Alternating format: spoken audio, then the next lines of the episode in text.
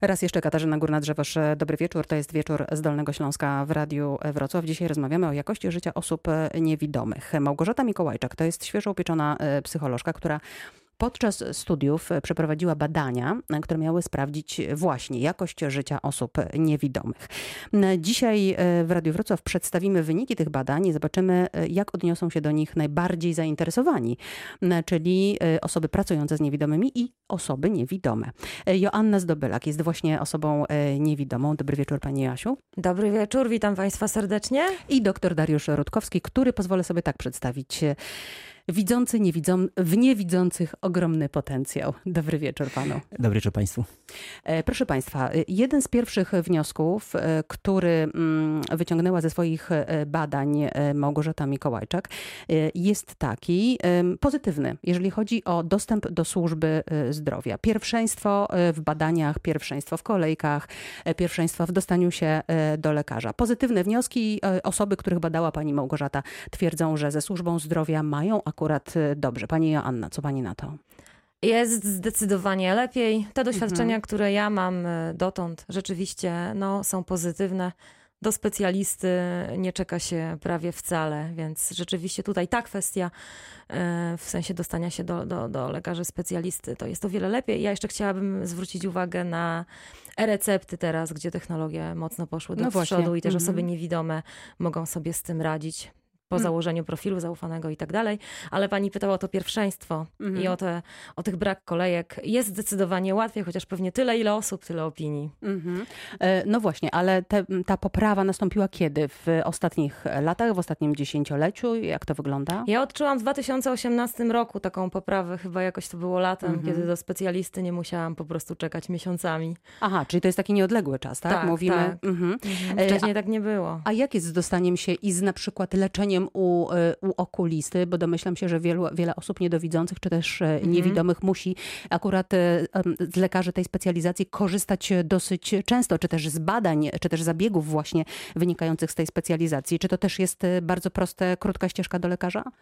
Ścieżka do lekarza jest rzeczywiście stosunkowo krótka, jeżeli chodzi o dostanie się, natomiast myślę, że należałoby popracować nad świadomością lekarzy okulistów, jeżeli chodzi o jakby doświadczenie i obycie z osobą całkowicie niewidomą, niewidomą klinicznie. Co pani ma na myśli? E, obycie się? E, mam na myśli takiego brak doświadczenia, onieśmielenie, brak wiedzy, gdy przychodzi się i mówi się, że jest, jest się osobą całkowicie niewidomą, następuje takie onieśmielenie, często brak I mają to zupełnie wiedzy. Tak. Mnie, lekarze. Tak, mhm, tak. Mhm. Mnie lekarz okulista posłał na pole widzenia.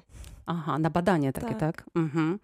Rozumiem e... gdzieś tam jego, że musiał się gdzieś tam wylegitymować, wystawiając zaświadczenie, ale to jest sytuacja u mnie jest ewidentna, kiedy jest totalne niewidzenie, yy, prawda? No to, to ale to było jakaś, e, wynikało z jakiegoś niedopatrzenia, yy, niewiedzy, o co tutaj chodziło? No znaczy bo... nie wiem, z czego to wynikało. Stwierdził, że on musi jakoś poprzeć tą dokumentację i zaświadczenie, które musi wystawić. Ja go poniekąd rozumiem, ale jeżeli legitymujemy się orzeczeniem, dokumentacją medyczną, no to troszkę to jest dla mnie... Mhm. Mm, dziwne. No zaskakujące, rzeczywiście. Zaskakuje, o właśnie, tak. Doktor Dariusz e, e, Rutkowski, czy pan, e, bo pan współpracuje mm, szeroko z osobami niedowidzącymi i niewidomymi. Za chwilę powiemy zresztą, na jakiej płaszczyźnie ta współpraca się odbywa.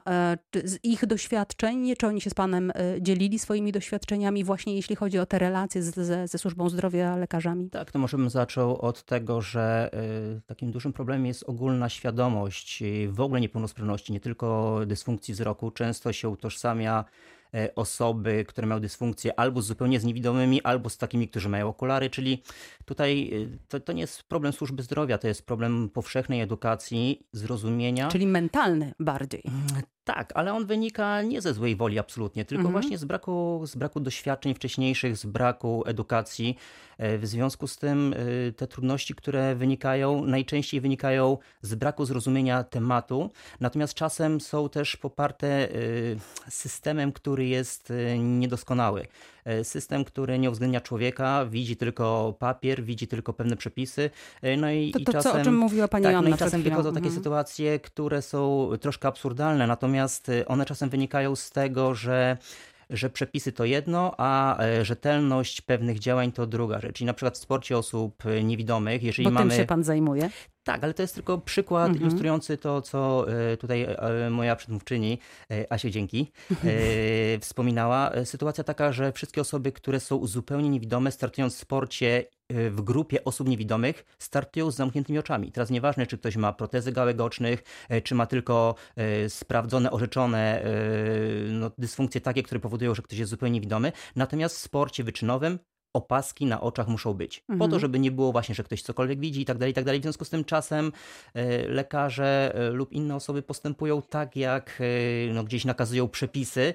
Natomiast no, już wspominaliśmy o tym przed chwileczką, że, że osoby zupełnie niewidome były wzywane na komisje wojskowe i tam weryfikowane było, czy na pewno są niewidome, czy mogą być. I to jest jak gdyby problem jeden to, to świadomość i ludzie. Natomiast drugim problemem, który we współczesnych czasach jest e, zdecydowanie mm, lepiej po pierwsze postrzegany i, i robione jest w, tej materii dużo, e, to jest dostępność architektoniczna, mm. dostępność miejsc, dostępność budynków. Miasta bez barier. Mhm. Tak, natomiast te bariery to są takie przysłowiowe, one likwidowane są po to, żeby było osobom na wózkach wygodnie, natomiast jeżeli mhm. będzie zero barier, to osoby niewidome nie będą wiedziały, że kończy się krawężnik i wychodzimy na ulicę. Także tak tutaj jest. takie duże zrozumienie i mm, takie szerokie spojrzenie. Nie ja się wąsko. bardzo cieszę, że pan o tym właśnie powiedział, dlatego że te badania także pokazały to, że różnego rodzaju kampanie, które organizuje się na rzecz osób niepełnosprawnych, one często dotyczą osób e, niepełnosprawnych z pominięciem osób właśnie tak.